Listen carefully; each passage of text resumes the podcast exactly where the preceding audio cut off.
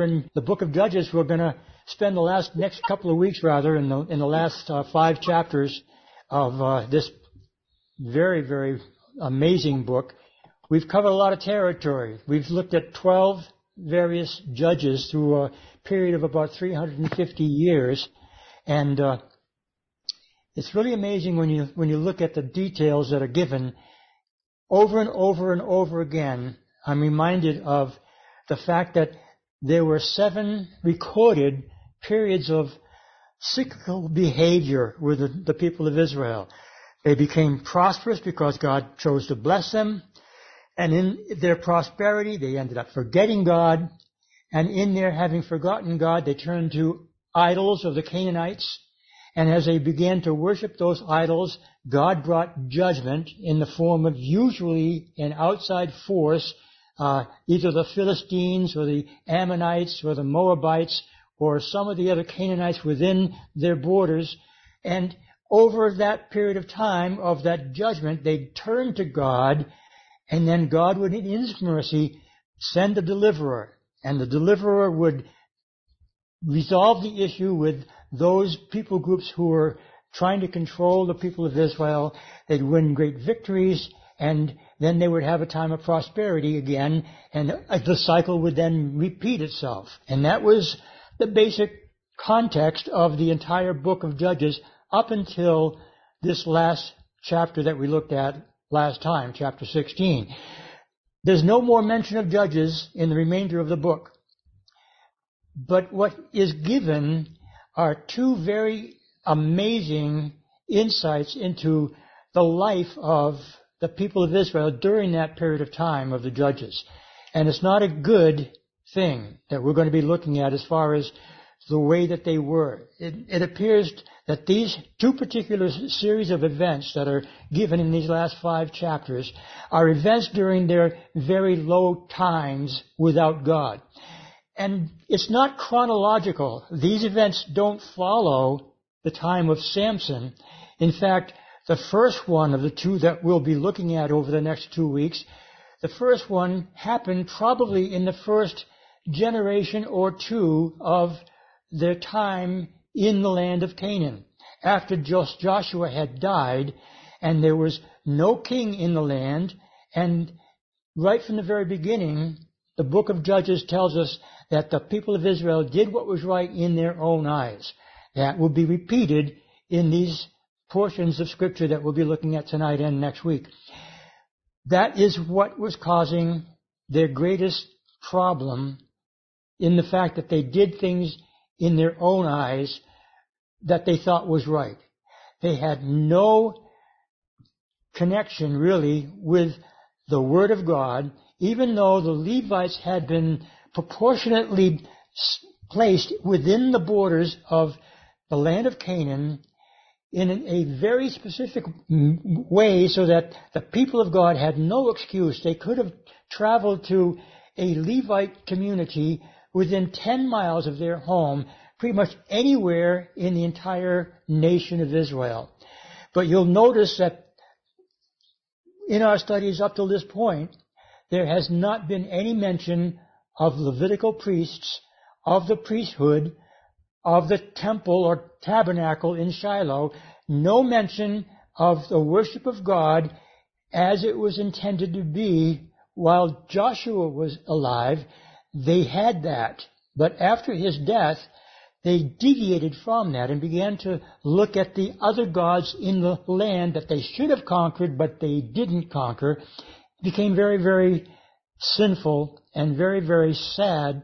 And the events that we're looking at today and next week are terrible things that'll take place or have taken place within the nation of Israel. The first one has to do primarily with a spiritual aspect of their relationship with God. Next week, the last three chapters, we'll be looking at a very, very ungodly and simply heathen things that were taking place because they had just simply eliminated their trust in God and their even concern about the things of God. So again, these two weeks that we'll be looking at, these last few chapters in the book of Judges, we're going to see a side of the nation in their spiritual depravity and also their moral uh, attitude towards the things of God that have just simply been terribly, terribly abused. And it's amazing to me that God, in His mercy, continued to call them His people. But He does. He still does today. There's no question in my mind, I hope it's none in yours, that the people of Israel, in spite of all their shortcomings, in spite of all of their stiff-neckedness, they are still God's people. Chapter 17 begins with these words. Now there was a man from the mountains of Ephraim whose name was Micah. In the Hebrew, Mikiah. It means who is like God. Of course, we have an Old Testament book with that title name, Micah. But this is not the same person that is the prophet that is given in the Old Testament. This man is a man from Ephraim.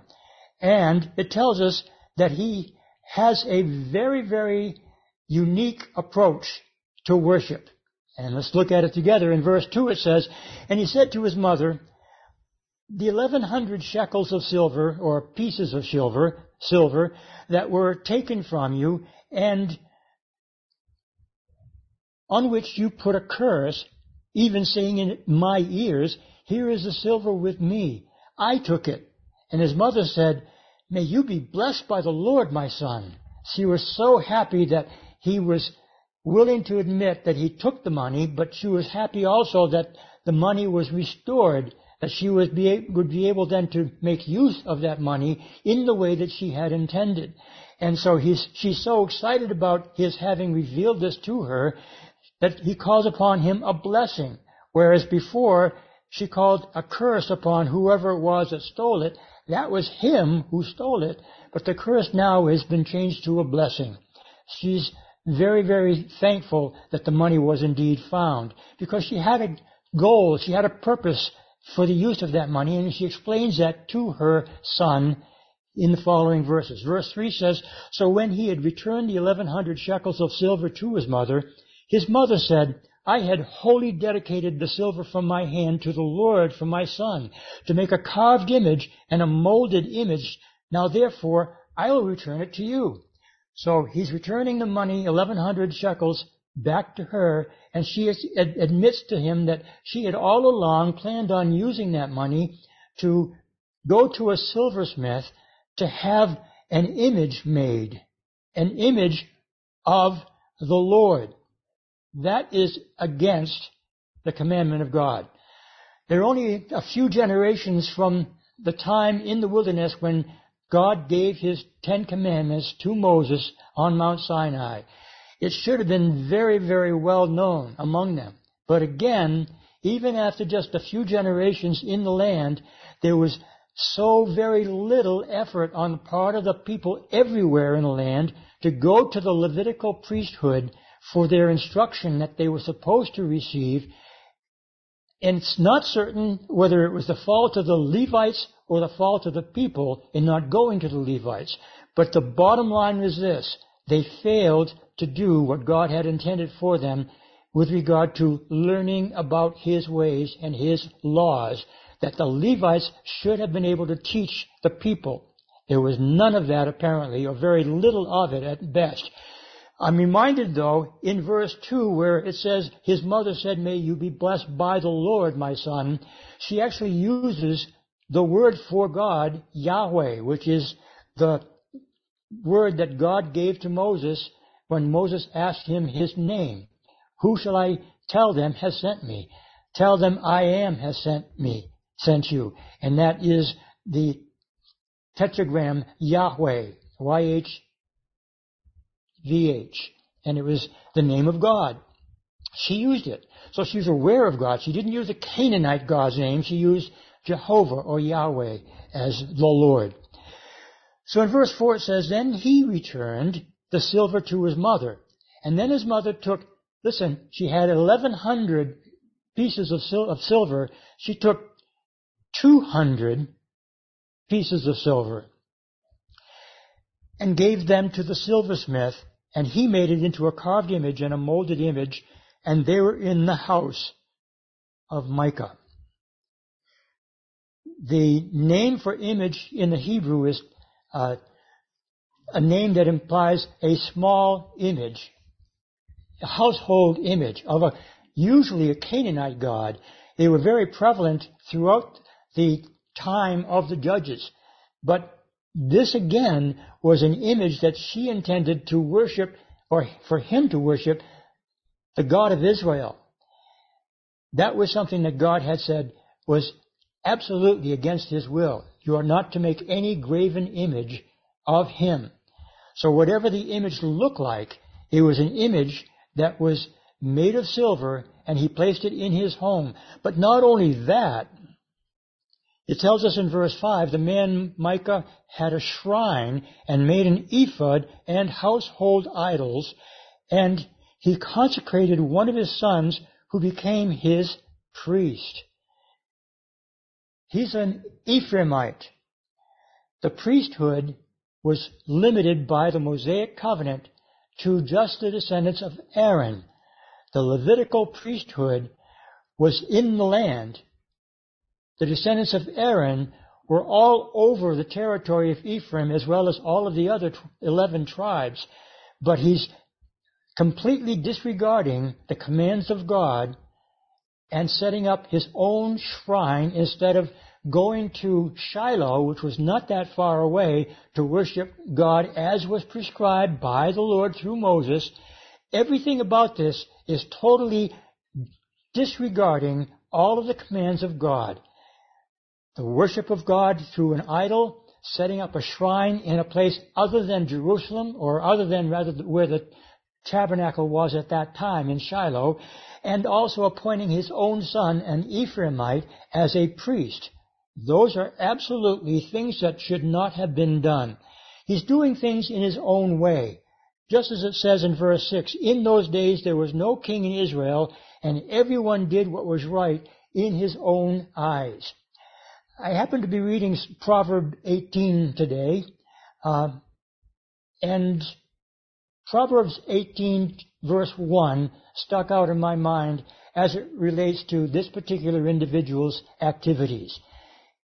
18.1 of the book of Proverbs says, A man who isolates himself seeks his own desire. He rages against all wise judgment. So he was definitely not wise in choosing to do these things that he had done. He isolated himself. And one of the things that I find very, very sad, and it's still prominent, prevalent in this day, is that there are many people who think they can worship God without having to attend a church service, without having to assemble together. Even though the Word of God tells us very clearly that we are not to forsake the assembling ourselves together in our worship of God. Unfortunately, that is a trend. Because we have the internet, because we have all kinds of media that provide all kinds of very, very good teachings by excellent Bible teachers, for the most part. There's many who are very much outside of that realm of what we would call good, solid Bible teachers that are listened to as well. But the point is, they're isolating themselves from the fellowship, and that's so, so very important that people need to understand this is critically needed in these last days. This man isolated himself from the worship of God the way that God had prescribed. And I'm convinced that he would have known at least a little bit about what was right. However, he chose to do things his own way, just as the writer of Judges has indicated in verse 6. They did everything that was right in their own eyes. So he's built the shrine, he's got his son that he's appointed as his priest. Now the story changes a little bit and adds to the deviation from the things of God that Micah has allowed himself to fall into. It says in verse 7, Now there was a young man from Bethlehem in Judah, of the family of Judah, and he was a Levite, and he was staying there. He lived in Bethlehem. Now, the reason it says Bethlehem of Judah, or just simply Bethlehem hyphen Judah, is because there were more than one Bethlehem. There was another Bethlehem in the land of Zebulun. But this is the Bethlehem which is, which is very near Jerusalem, the Bethlehem in which Jesus was born. This is the Bethlehem that this particular individual that is being introduced to us was from. And it tells us again, he was a Levite.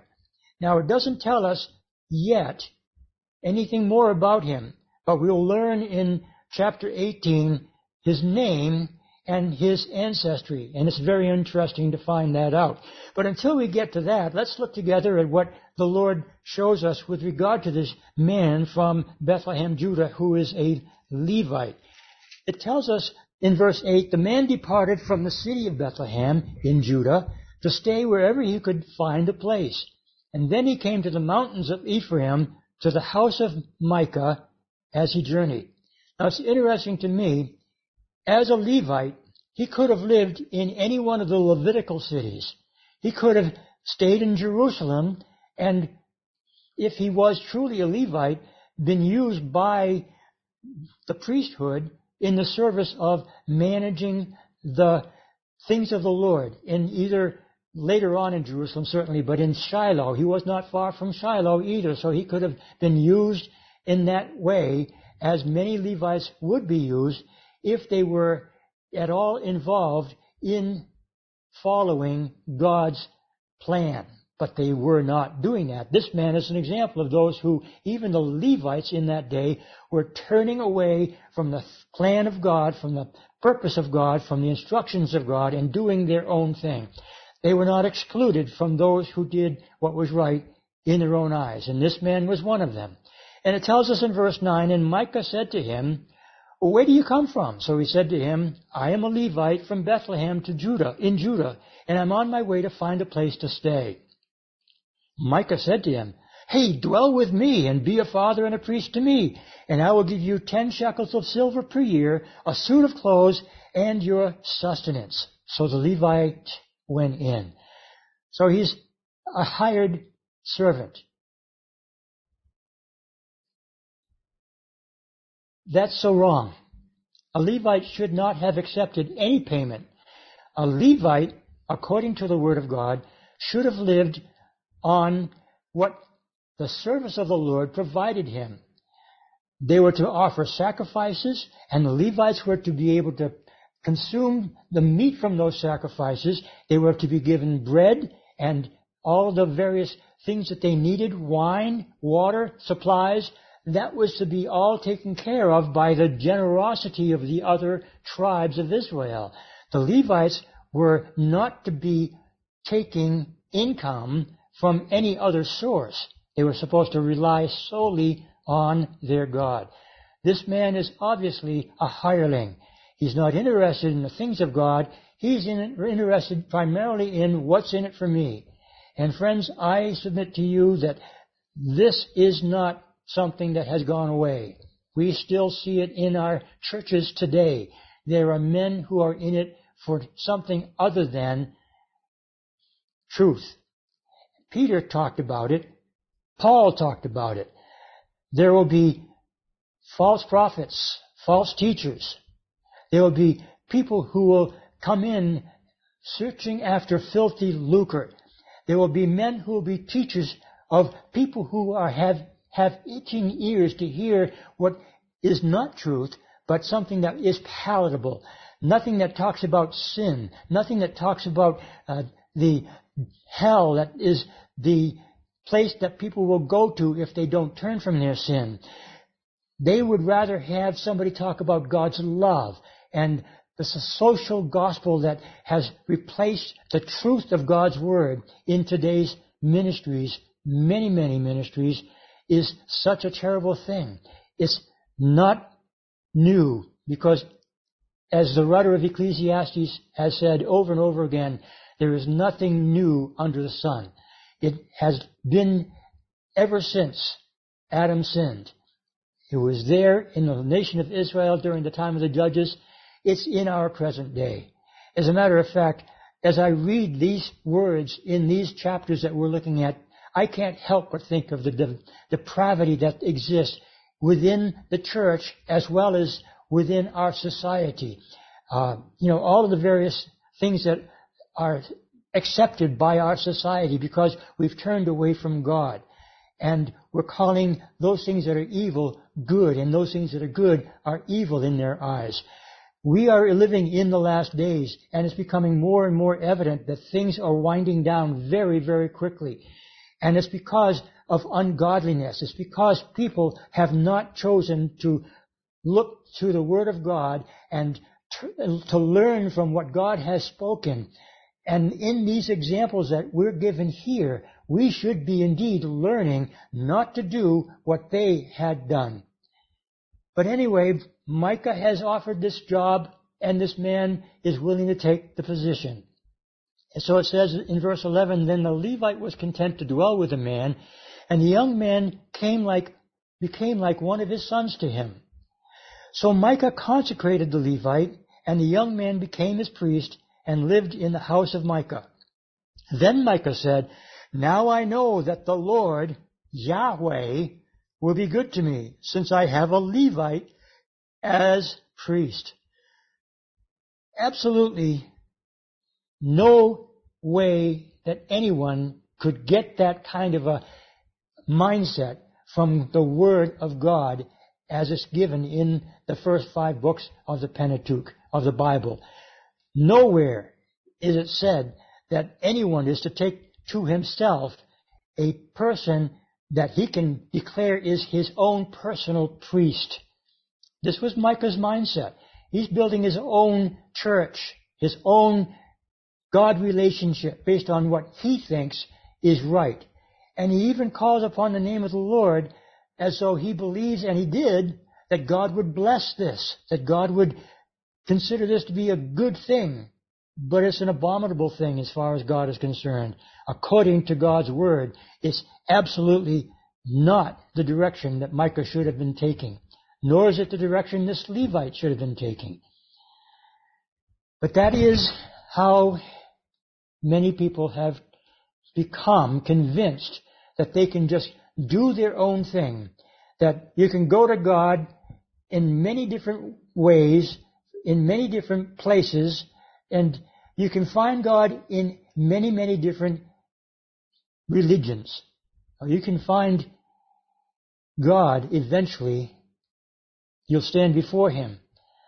But if you don't go down that right way, that path that has been told to us by Jesus as the narrow way, the narrow path that leads to Him, and He Himself, Jesus, is that narrow way, He is the only way. If they choose to come up to God in some other way, they will find that they will stand in His presence. They will bow the knee to Him. But they will find out that they were wrong. And the judgment of God will fall on them for that reason. The nation of Israel has fallen very far from God, even in these early years of their existence in the land of Canaan. Why? Primarily because they did not obey the Lord in wiping out the Canaanites. And they began to worship the gods of Canaan. They began to do things that was right in their own eyes. And it was absolutely far from God's plan for them. Chapter 18 will continue now, and the story of Micah is intertwined with another story that begins in this chapter 18 with regard to the tribe of Dan.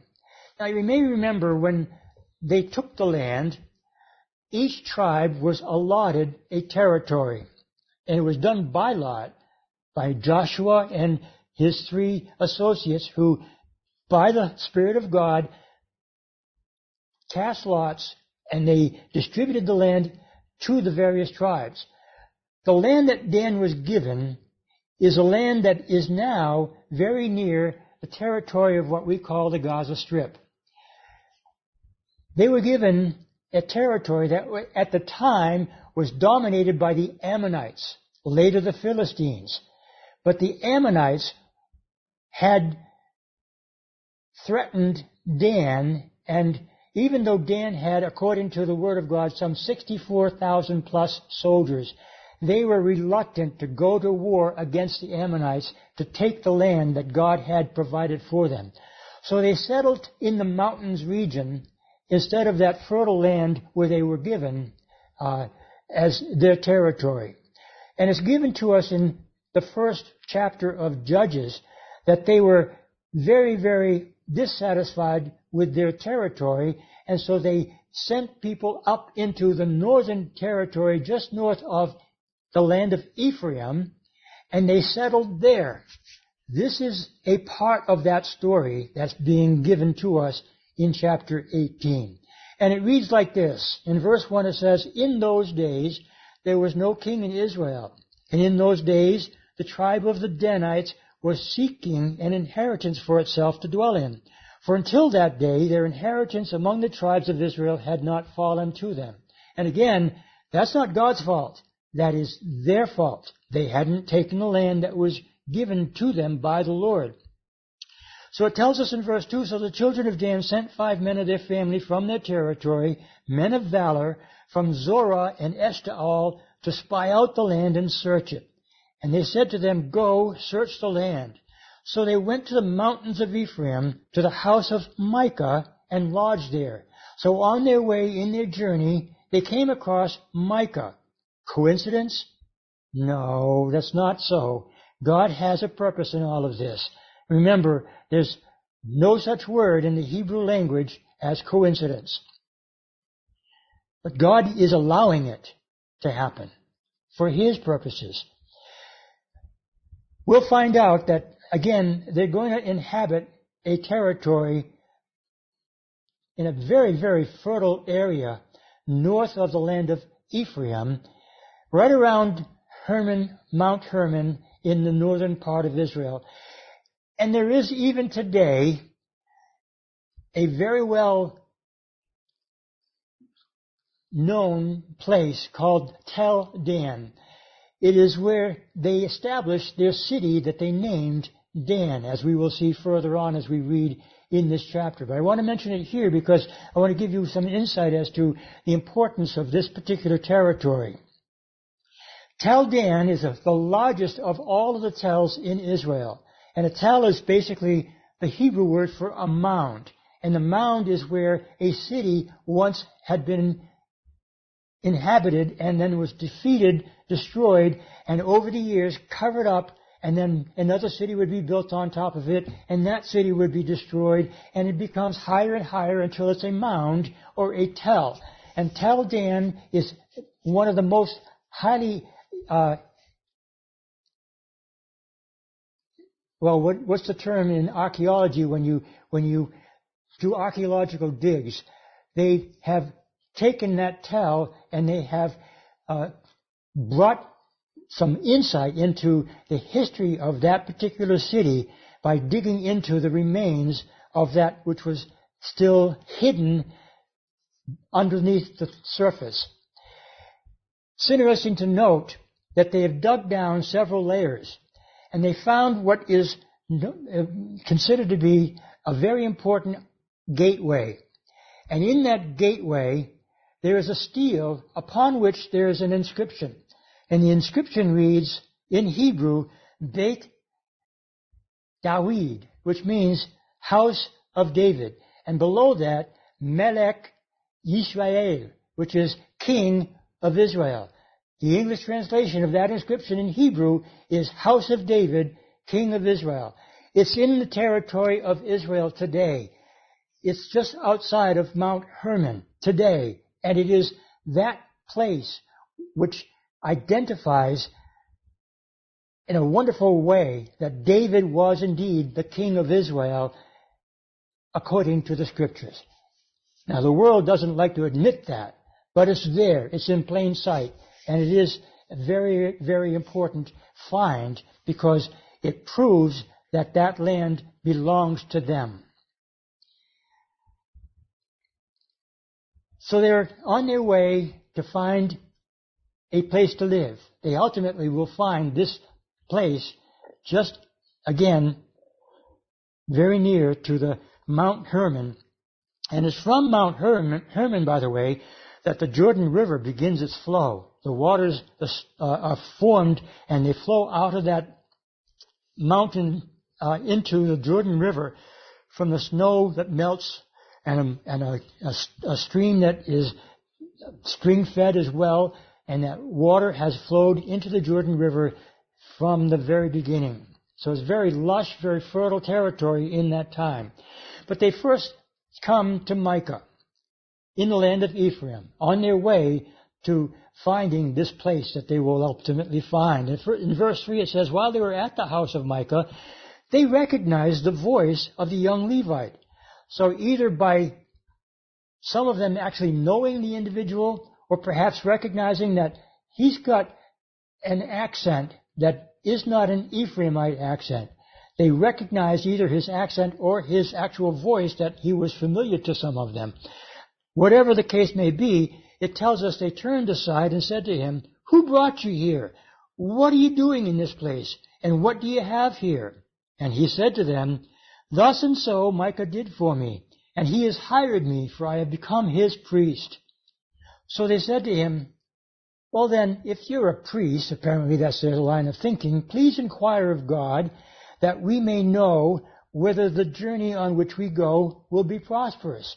So they want the priest, seeing that he's a Levite, and a priest assigned by Micah, apparently they consider that to be valid. They ask him to tell them, since you're connected through the priesthood to the Almighty God of Israel, is it God's will for us to continue on this journey or not? Will we be prosperous? And the priest said to them in verse 6, Go in peace, In the presence of the Lord will be with you on your way. So he gives them a confirmation, whether it's right or wrong, whether it's from God or not, they think it is, and they think it is a positive sign for them to move forward. Now, interestingly enough, it does prove to be correct in terms of their being able to do what they set out to do. But that doesn't mean the man who said it was a prophet of the Lord, not in any stretch of the imagination. Can we say that? However, God still uses this for his greater purpose. So verse 7 says, So the five men departed and went to Laish. That's the name of the city at that particular time. Elsewhere, it is known as Leshem, another name for the same place. But here is referred to as Laish. It was a city that belonged to people who were probably Phoenician because it is very close to, but far enough away from the city of Sidon, the city state, so that it can be associated with them. They're not Canaanites necessarily, although eh, there is a possibility that they might have been. But it's more logical to believe that they were probably Phoenician, living in a territory several miles from the nearest Phoenician city. They isolated themselves, a very mountainous area. There were mountains on the northwest and mountains on the northeast, and, and they had Hermon Mountain on the southeast. So they were very, very well situated in a very fertile place. It was a very lovely place for them. And they were established. It tells us in verse 7 again, the five men departed and went to Laish, and they saw the people who were there, how they dwelt safely in the manner of the Sidonians, quiet and secure. They were at peace. They figured they were safe where they were. They didn't need to have a, a very large walled city. They were protected by the mountains, and they felt secure. It was a nice, quiet, rural place to live. Out of harm's way. What can go wrong in a place like that? So far from the rest of civilization, nobody's going to bother us here. Well, that turned out to be not the case. It tells us there were no rulers in the land in the latter part of verse 7 who might put them to shame for anything. They were far from the Sidonians and they had no ties with anyone else. So they were isolated. They were very, very simple and rural people out in the country, enjoying life, off the grid, if you will. Verse 8 says, Then the spies came back to the brethren at Zorah and Eshtaol, and their brethren said to them, Well, what is your report? And so they said, Arise, let us go up against them, for we have seen the land, and indeed it is very good. Would you do nothing? Do not hesitate to go and enter to possess the land. They were convinced this is where we should go. They gave a good sales job of the fact that this was a perfect place for the tribe of Dan. And verse 10 says, When you go, you will come to a secure people in a large land, for God has given it into your hands, a place where there is no lack of anything that is on the earth. And six hundred men of the family of the Danites went from there, from Zorah and Eshtaol, armed with weapons of war. Now again, they could amass an army in the entire tribe of Dan of over 64,000 men, according to Joshua. However, they only choose to send 600 armed men for this particular task. It's not a very large city. It's unprotected. There's no evidence of any danger from an outside source defeating them and preventing them from taking the city. So that's all they need. I'm mindful of the fact that when Joshua inhabited the land, they crossed over the Jordan River, they conquered Jericho, and then they turned to Ai, and the men convinced Joshua, we only need maybe 3,000 men. That's all we need. And Joshua agreed to it. Here, they only need 600 men. And of course, this is before the time of Gideon, who only needed 300. But Gideon had to face an army of 185,000 men. This is a much different situation. And it's before Gideon. It is a time when they're doing things that is right in their own eyes. They're making their own decisions. They're not seeking God's will. They're just assuming that they're in the land and they can do as they please and no one's going to stop them. So in verse 12 it says, Then they went up and encamped in Kirjath Jearim in Judah. And therefore they call that place Mahaneh Dan to this day. There it is, west of Kirjath Jearim. And they passed from there to the mountains of Ephraim and came to the house of Micah. So they're coming back. They know where Micah is. They know that the men who were spying out the land had mentioned this man Micah. And so these 600 men are coming with them now and they stop at Micah's house as well. And it says in verse 14, Then the five men who had gone down to spy out the country of Laish answered and said to their brethren, Do you know that there are in these houses an ephod, household idols, a carved image, and a molded image? Now therefore consider what you should do.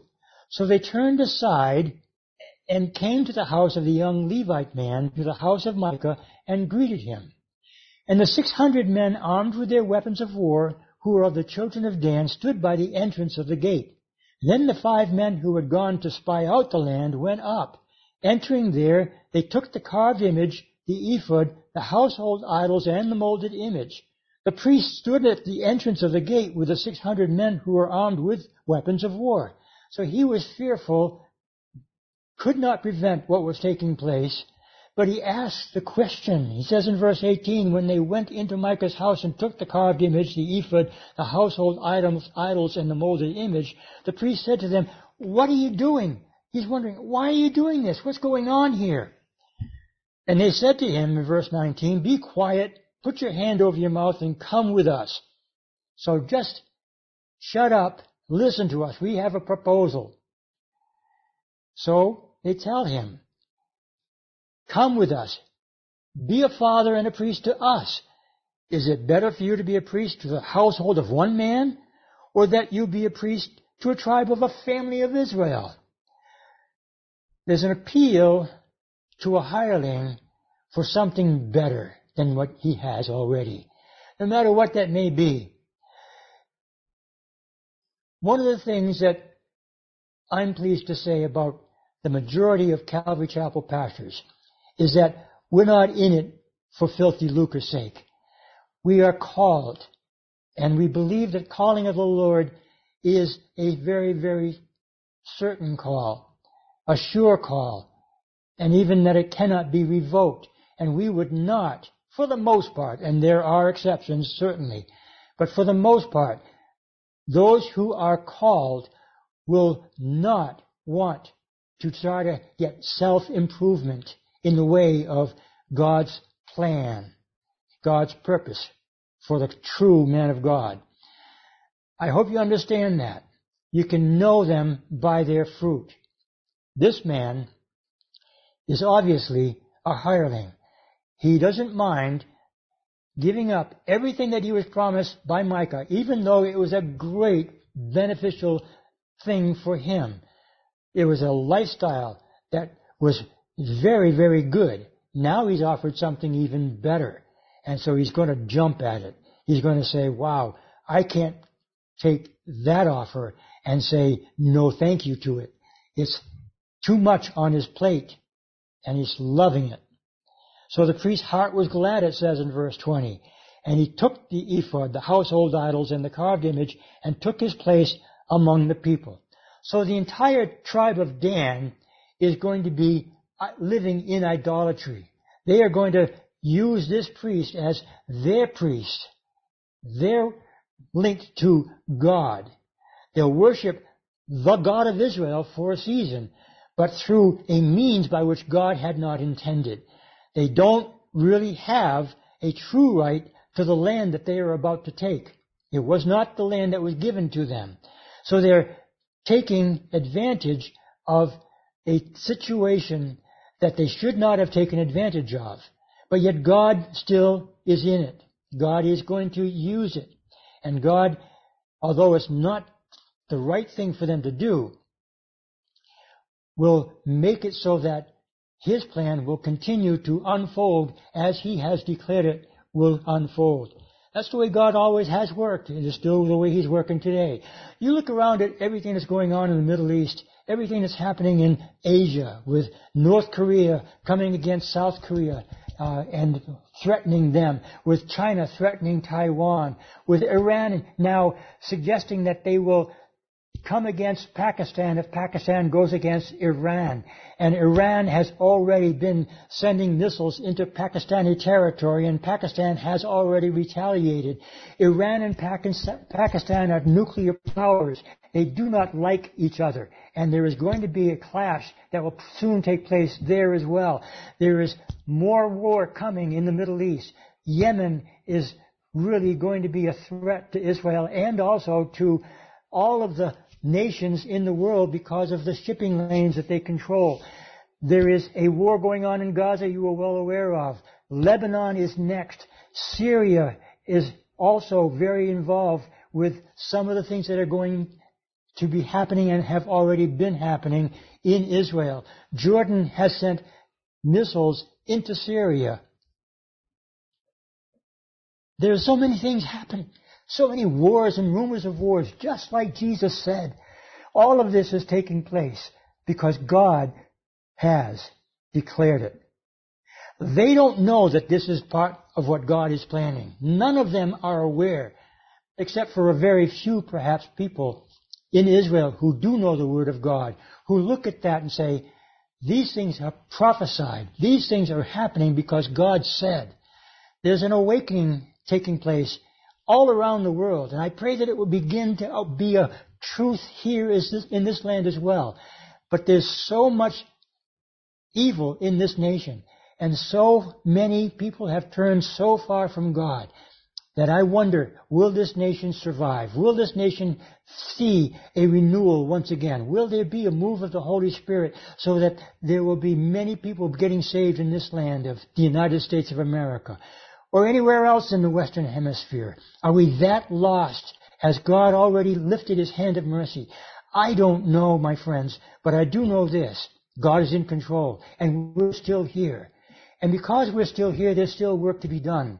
And that work must be done until the fullest of Gentiles has come in. When that day comes, when there is no more room in the house of God, His house is full when that last person comes into the kingdom. And then I believe the church will no longer be needed here.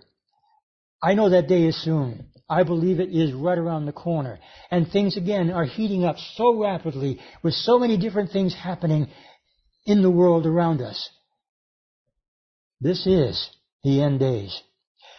But in that day, they were just as far from God as the nation of Israel is today, for the most part. So in verse 21 it tells us they departed. They turned and departed and put the little ones, the livestock, and the goods in front of them. And when they were a good way from the house of Micah, the men who were in the house near Micah's house gathered together and overtook the children of Dan. So these 600 warriors had women and children with them. But they put the women and children ahead of them as they moved away from Micah's house, knowing that Micah would want to retaliate if he could. And that's exactly what now is taking place. Micah is getting some men together and he has now overtaken the people of Dan, the 600 men of war plus all the women and children who were with them. And they called, verse 23, called out to the children of Dan. So they turned around and said to Micah, What ails you that you have gathered such a company? So he said, You have taken away my gods which I made, and the priest, and you have gone away. Now what more do I have? How can you say to me, What ails you? Notice that he doesn't say, You have taken away my Levitical priest who was leading me in my worship of the one true God. He says instead, you have taken away my gods. His gods were his idols.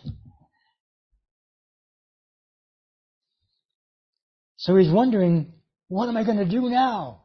I don't have any gods to worship. You're taking away all of my worship ability. So he said to them, you have taken away my gods which I have made. And the children of Dan said back to him in verse 25, Do not let your voice be heard among us, lest angry men fall upon you and you lose your life with the lives of your household. Then the children of Dan went their way, and when Micah saw that they were too strong for him, he turned and went back to his house. He gave up.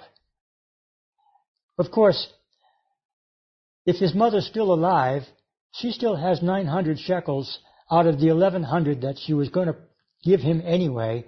So it's just as well that perhaps Micah could go back to his mother, get another couple of hundred shekels or pieces of silver, and have another idol made, and find another priest, or appoint the priesthood to his son as he had done originally. It's not going to change anything for him.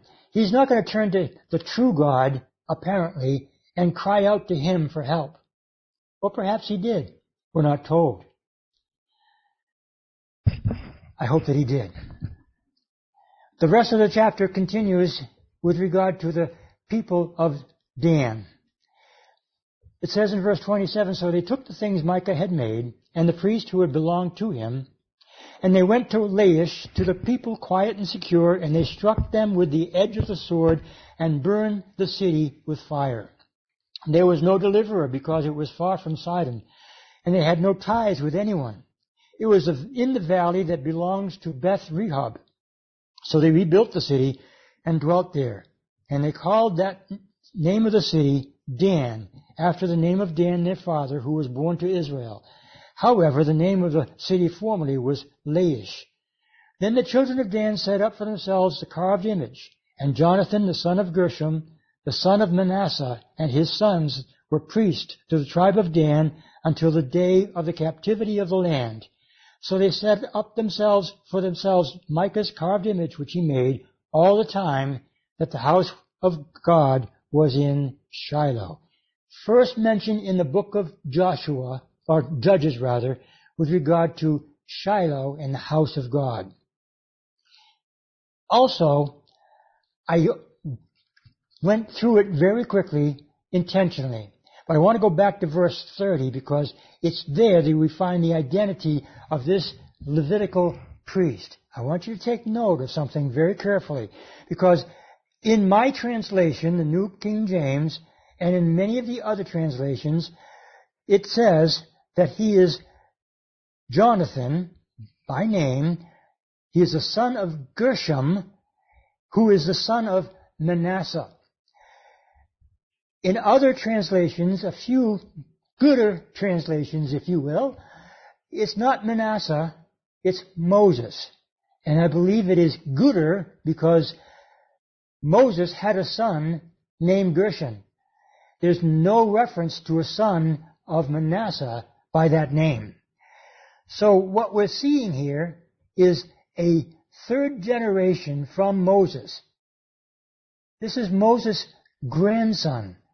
Moses' son Gershom had a son named Jonathan. And this is the Levite that has come to Micah, who is now serving in the city of Dan as their priest.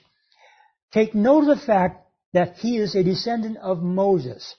That's important because he is a Levite, yes, a descendant of Levi, but he is not a descendant of Aaron. And it is through Aaron that the priesthood must come.